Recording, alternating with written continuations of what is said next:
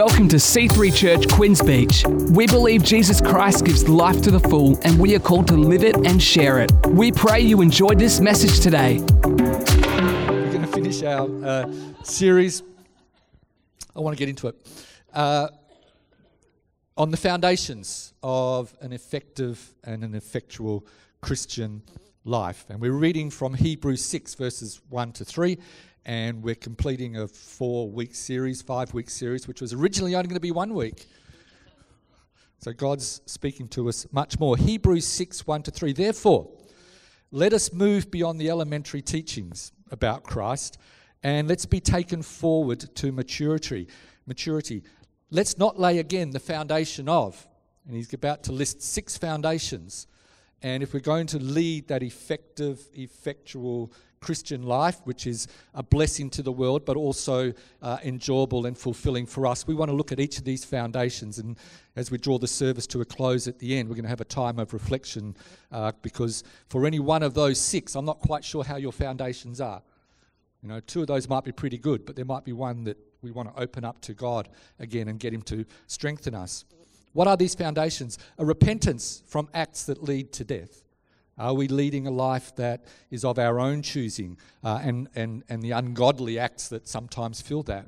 Are we turning to God? Our faith in God, in circumstances and challenge, does God remain our source? Does God remain our wisdom? Is, our, is there an assurity there that God will provide and see us through and walk through uh, us in every situation?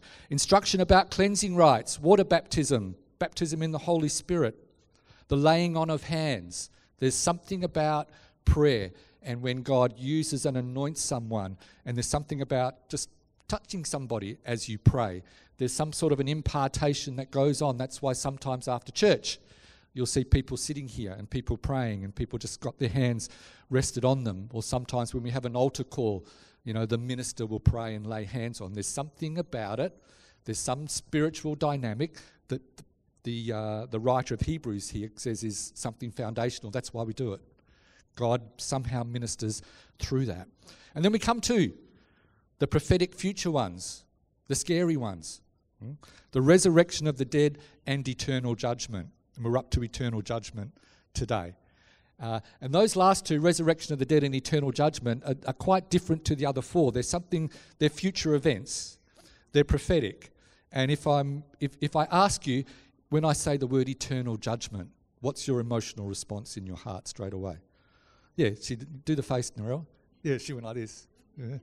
Isn't that our initial response? There, there's an anxiety and a, a, fear. There's a there's a uncertainty about how we're going to pass through what's called eternal judgment. There's a, there's a fear response, and I don't blame you. I've got the same. But if I want to do something today, it's to shift our attitude in that regard because Jesus is with us. Jesus has gone before us. Jesus blesses us and makes a way. He blesses us now. Why won't He bless us on the day of judgment, eternal judgment? So I want to shift us uh, in our attitude because we can't really change the mechanics of the operational procedure of what's going to happen at the eternal judgment. That is set. But our attitude towards it as we live our life, we can shift. Um, what sort of words do we read? Uh, there's a lake of fire there's damnation, there's uh, pestilence, there's a good old fashioned word. There's pestilence and famine and war, and probably the worst word is final. Don't you hate that word? There's, it's final judgment it, and, and it's eternal. Right? So sometimes what we do is rather than think about it and, and look into it and, and, and make it a foundation, you know, it's a foundation for our Christian walk, we tend to park it over there into the future somewhere. And we'll worry about it when we get there. You know? And when you look in the book of Revelation and you look at some of these end time prophecies, it's sometimes it's a bit obscure. There's a lot of conjecture as to what's going to happen and when it's going to happen and, and how it's going to happen. And often a lot of that is left up to God. It's in God's heart and it isn't necessarily revealed to us. But again, we, so we sort of go, well, we don't know what's going on. We'll park it over there. And our attitude can be one of, well, let's just take care of the here and now. You know, if I do my praying, if I do my worshiping, if I read my Bible, if I love people around me, if I serve in the church, then I'm doing the good things and that'll probably take care of what's going to happen at the eternal judgment.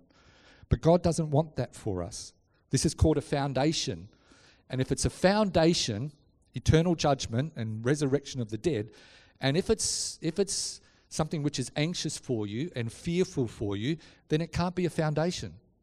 What's a foundation supposed to do? A foundation is supposed to give you strength and supposed to give you courage. And so we want to be Christians that have a complete set of foundations who have examined, who have looked at what's happening at the eternal judgment, and we draw confidence from it.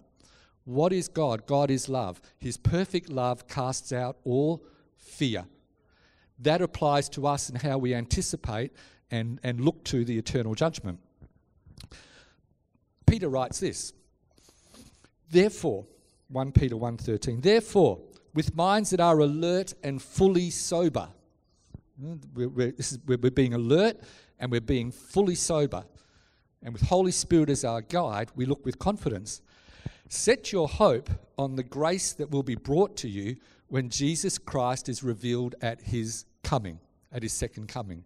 And along with that second coming comes the resurrection of the dead and eternal judgment. What's Peter encouraging us to do? Don't run away from it. Don't put it in a box somewhere and worry about it later, thinking it will take care of itself.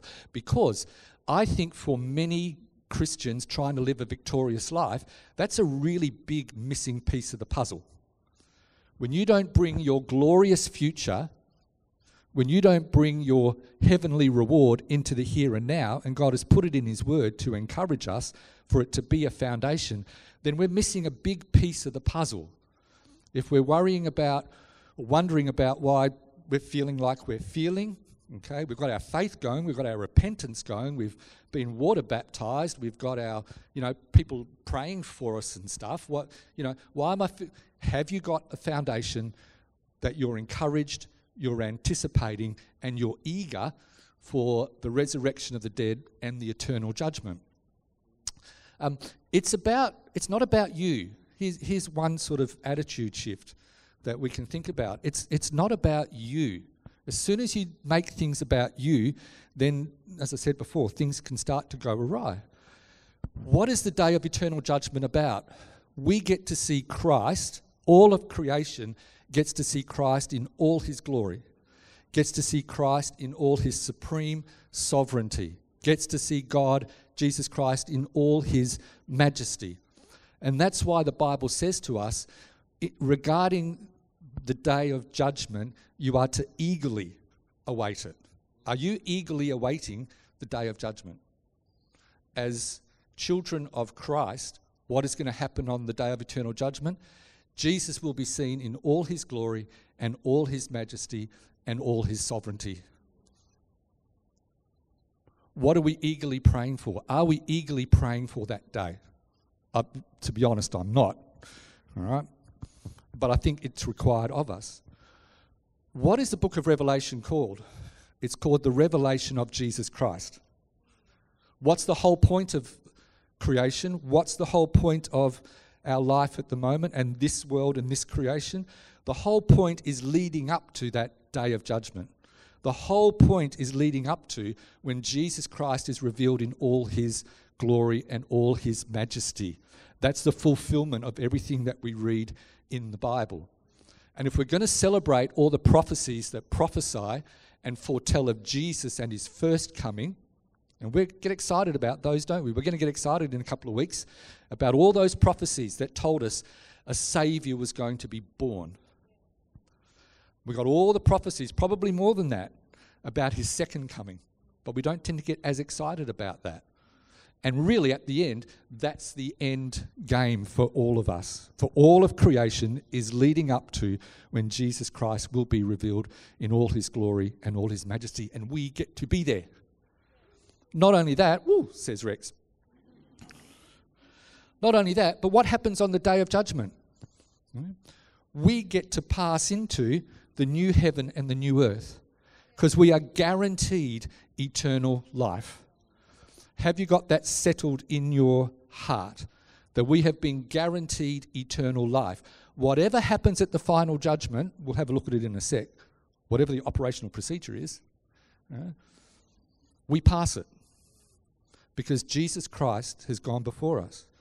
because his sacrifice has taken care and wiped away our sin. He who knew no sin became sin for us, that we might become the righteousness of Christ. By his one perfect sacrifice, he has made holy forever. Sorry, perfect forever. He has made perfect forever those who are being made holy. You will pass the judgment. Now, don't get cocky about it. Get confident about it. There's a slight difference there, and, and guard your heart on this. But I feel like you know, we, we want to shift our attitude so we're not just thinking negatively and fearfully about it. There's an aspect of that because every time we read in the Bible, when Jesus is revealed in all his glory, what do people do? They fall down, they hide. And what does Jesus and the angels, sometimes it's the angels normally say, do not be afraid. Get up.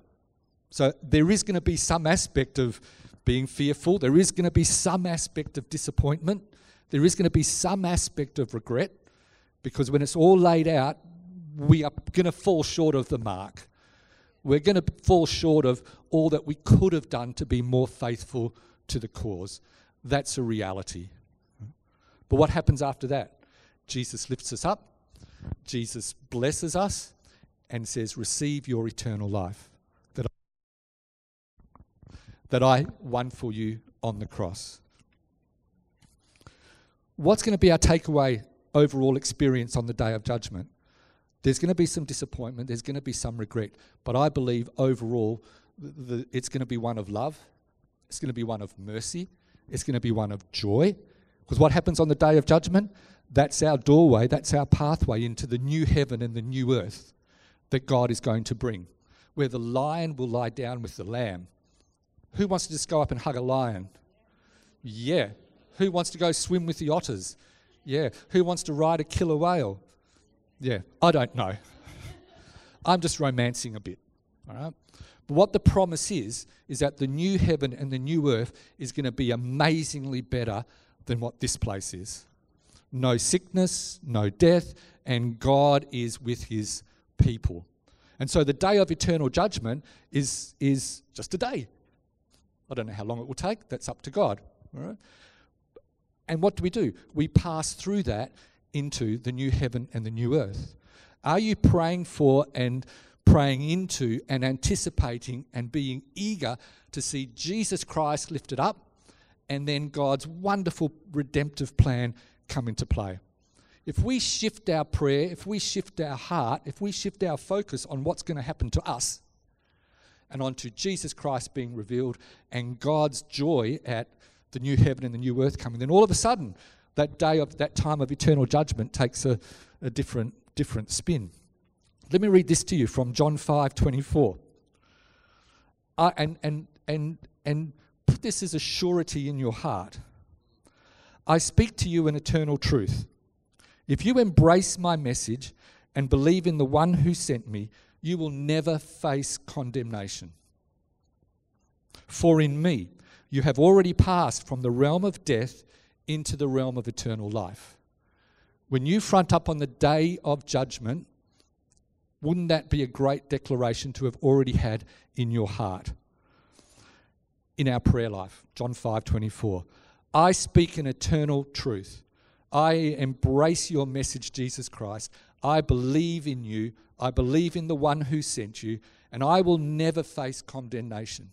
For in you, Jesus, you have passed me from the realm of death into the realm of eternal life. Do you feel your spirit? I feel my spirit, my heart come alive just saying that. Hmm? It's meant to be a foundation. Our anticipation and our eagerness of eternal judgment is to give us strength and to give us courage. And if we place Jesus at the center of our thoughts, then what does it say? You have already passed from the realm of death into the realm of eternal life. We know a lady who passed away. I don't know if it's a true story, but knowing the lady, it might be, but it's, it's great encouragement as well. Um, Phyllis Smith. Is it Phyllis Smith? The lady? We don't know. Okay. Apparently, Phyllis Stevens. Thank you. Uh, apparently, the story goes, um, she, she was old. She was a very um, prayerful older lady.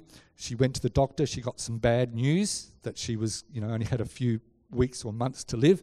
And her response was, Hallelujah, Jesus. Thank you. Open up those gates because I'm coming home. I wish I could say that better. Hmm. But what a great front foot attitude. What a great front foot attitude to what God has planned and God has in store for us. And if God's got anything planned or in store for us, we know it's going to be good. We know it's going to be a blessing. We know it's going to be fruitful. We know it's going to be fulfilling. So, what does it look like when we look into the Bible and go, well, what actually happens on the day of judgment? So, we're going to go forward to Revelation chapter 20.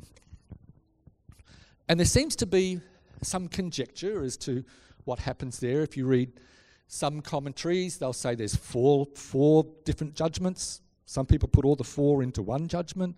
Some people put two, you know, it's not quite clear. But there are two aspects, I think, which come through no matter which angle, which way you look at this. Uh, the first judgment is called the Great White Throne of Judgment, right? That sounds like eternal judgment language, doesn't it? It sounds like Book of Revelation. The eternal great white throne of judgment. Okay? And it's at this particular throne where it's gone, do you have faith in Jesus or don't you?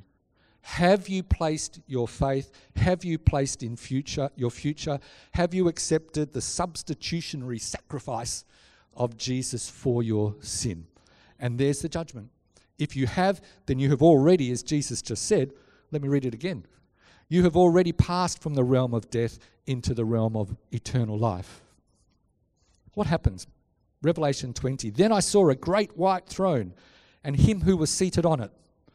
The earth and the heavens fled from his presence, and there was no place for them.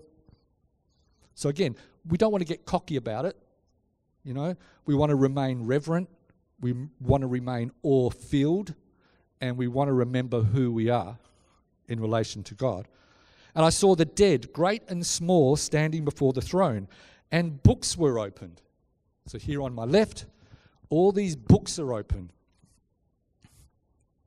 Another book was opened, which is the book of life. So we have a left side and a right side, maybe. Books are being opened, and then there's one book over here, the book of life. And the dead were judged, that's you and me, according to what they had done as recorded in the books. Uh oh. Every word ever spoken. Roll to your face again. Every word ever spoken. Yeah, there you go. All right. Uh, every thought. Mm, everything you wished you hadn't done. Everything you wish you had done. All the good things you did as well. You know, what do we tend to do? And this is the, you know, sin nature and the devil, we tend to go, woo, and we just think of all the bad things that are written in our books. Have you got some good things written in your books? Yeah? With a heart that wanted to bring glory to God, and with a heart that wanted to see people hearing the gospel, did you give into our Beyond program? Oh, that's going to be written in the book, the books. You know, I could go on. I'll go on in a, in a minute. I've got a little list there. Okay? But we look at the books and go, everything good and everything not so good, done. But I do know this there's going to be at least something bad over there in the books of life. And God's pass mark is 100%. Yeah, okay. Pureness, holiness, righteousness. And if there's one thing, if there's a bad thought over there in my books, I'm not going to pass. I won't be good enough to be in God's presence. So the dead were judged according to what they had done, as recorded in the books. Then the sea gave up the dead that were in it, and death and Hades gave up the dead that were in them, and each person was judged according to what they had done.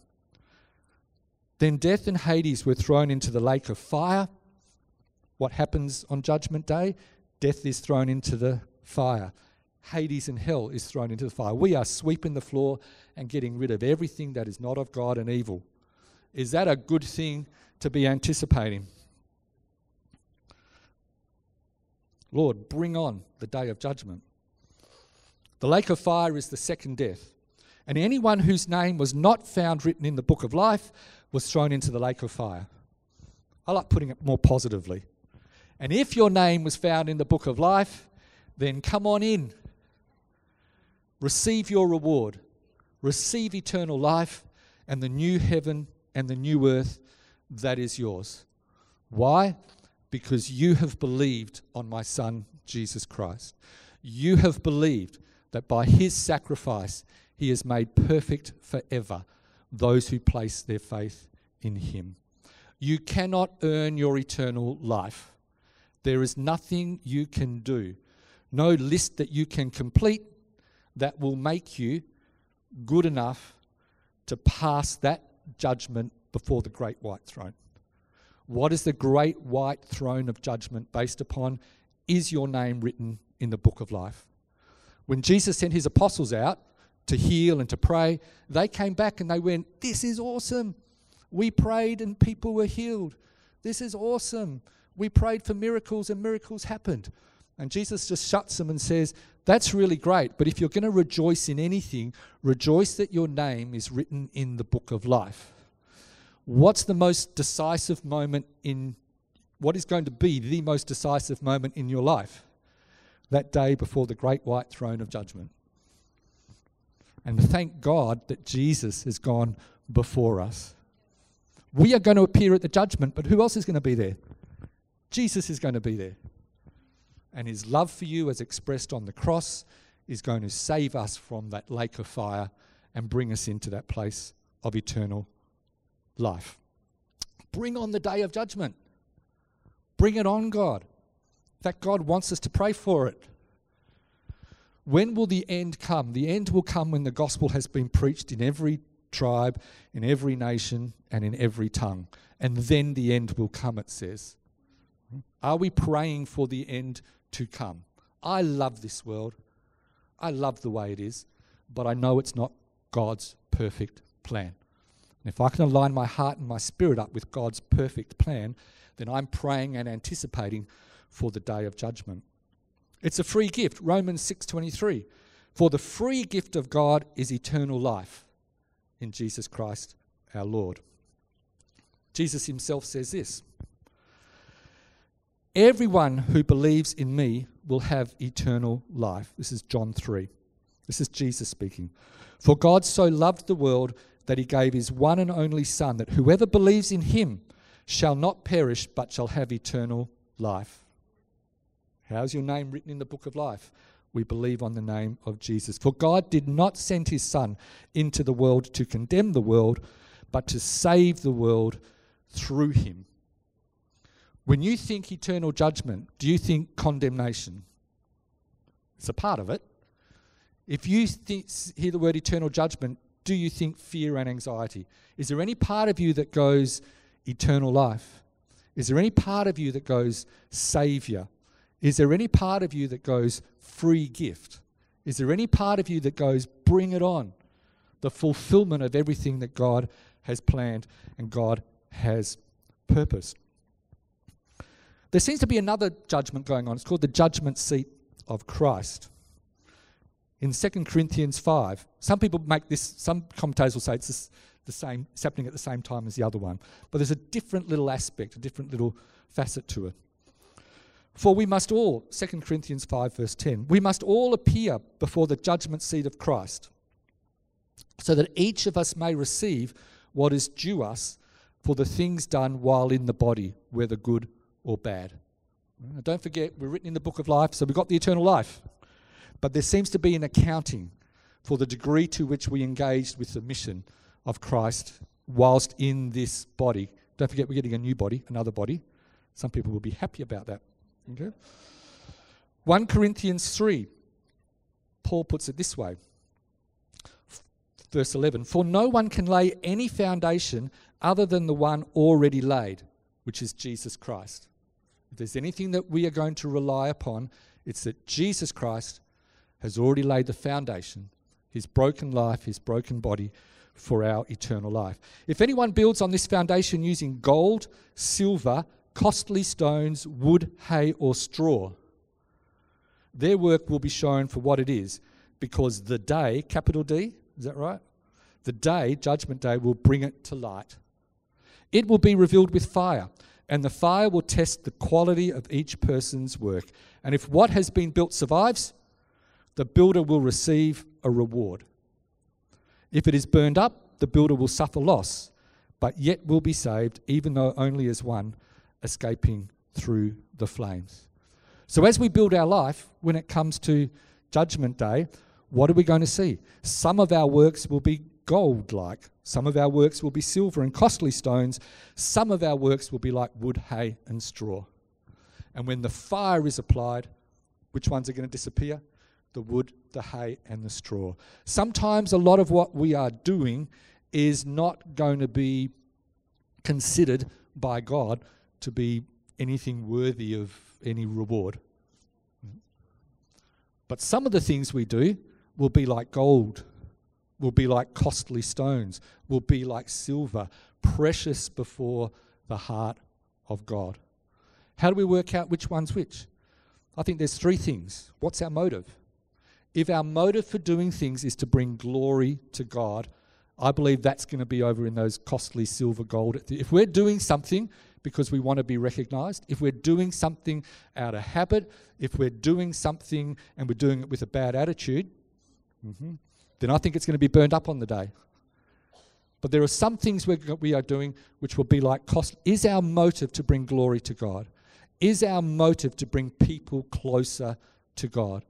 Is our motive obedience before God? Is our motive that we are inspired by the Holy Spirit and we are following that leading? Because those three things are really good filters to put through. So if we are giving into our Beyond program, I and whatever that may be, that's going to be over in that costly silver gold because we are doing it for the glory of God. We are doing it for the sake of the gospel. For our connect group leaders that open their homes every fortnight. Hmm? Why? So that people can come, people can be prayed, people can be encouraged. I believe that's going to be there in the gold, silver, and costly stone thing. When God wakes you up in the middle of the night and prompts you to pray for someone, and instead of falling back to sleep, you have enough confidence to know that's God prompting me to pray, and you pray. When you witness to someone at work, when you ask someone, Can I pray for you? When you're out of your comfort zone, these things are going to be there on the day of judgment and they will not be burned up because what we're doing is a motive that comes from the glory of, or for the glory of God. And again, we've got to make sure we're not tipping over into works. Know, if we're ticking, oh, I'm going to do this because on the day of judgment, it's going to be, as soon as you start to think like that, it's probably not, you know. And good luck with that. I'm going to leave you with that, with, with the Holy Spirit. And we'll muddle our way through together. You know where I'm coming from. My issue is this we tend to be too down on ourselves. And when we're too down on ourselves, particularly when it comes to the issue of eternal judgment, then we cower away from God. We hide from God. We push what He's got planned to the side. And I don't think we necessarily celebrate what Jesus has done in our life. We don't necessarily celebrate our obedience to what the Holy Spirit has prompted us to do. And I think that's the work of the devil meant to rob you of your strength and rob you of your courage and rob you of your foundation. This isn't scriptural, but this is a nice summary of uh, what we've been talking about. What about the last judgment? The failures and shortcomings of believers will enter into the picture on the day of judgment. But, and this is the important point, the sins and shortcomings of believers will be revealed in the judgment as forgiven sins, whose guilt has been totally covered by the blood of Jesus Christ. What does the blood of Jesus Christ do? It's a covenant with God. He will forgive us and He will forget our sins.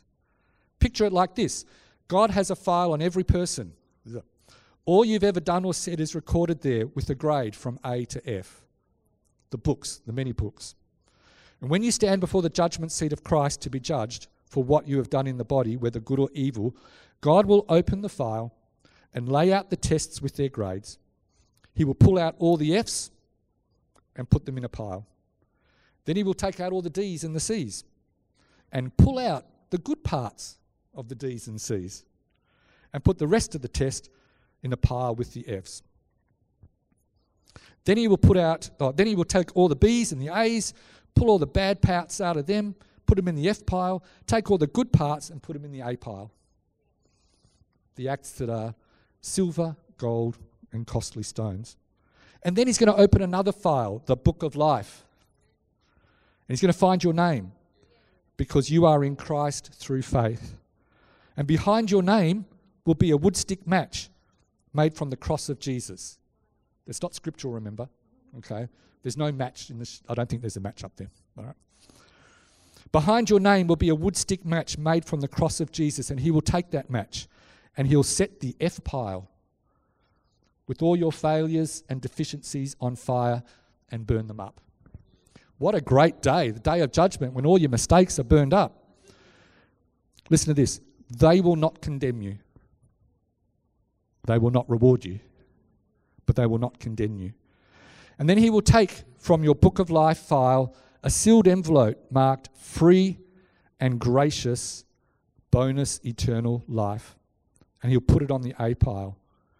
Then he will hold up the entire pile and declare, By this your life bears witness to the grace of my Father, to the worth of my blood, and the fruit of my spirit. These bear witness that your life is eternal, and according to these you will have your rewards. So now enter into the everlasting joy of your master. Now enter, Ben cut the band, enter into the everlasting joy of your master. At the most decisive moment in your life, who is there with you alongside you? Jesus. And what is he declaring? He's declaring his victory over your life, and he's declaring his victory and his fruitfulness through your life that you lived whilst here. Hebrews 9:27 to 28 says this. Just as people are destined to die once and then to face judgment, so also Christ. I've added the word also. So also Christ was sacrificed once to take away the sins of many, and he will appear a second time, not to bear sin, but to bring salvation to those who are waiting for him. What do those what does that those verses tell me? Every decisive moment in my life, this morning, death and judgment, Jesus Christ has a corresponding set of moments as well. He knows I had to die, we have to die, and so he came to die as well. Why?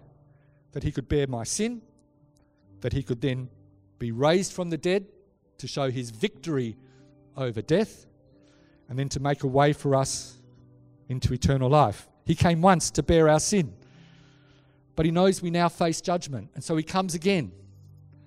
This time, not to bear sin, but this time to save us from the effects of eternal judgment as he applies his blood, as we invite him to apply his blood and his sacrifice over our life. His experiences are corresponding, but they're not the same. What do they show? That we are utterly dependent on Him at every point of our life. When it comes to the day of judgment and we are utterly dependent on Him, is He going to let us down? No. What's His promise? Eternal life. What's His promise? A new heaven, a new earth. What's His promise?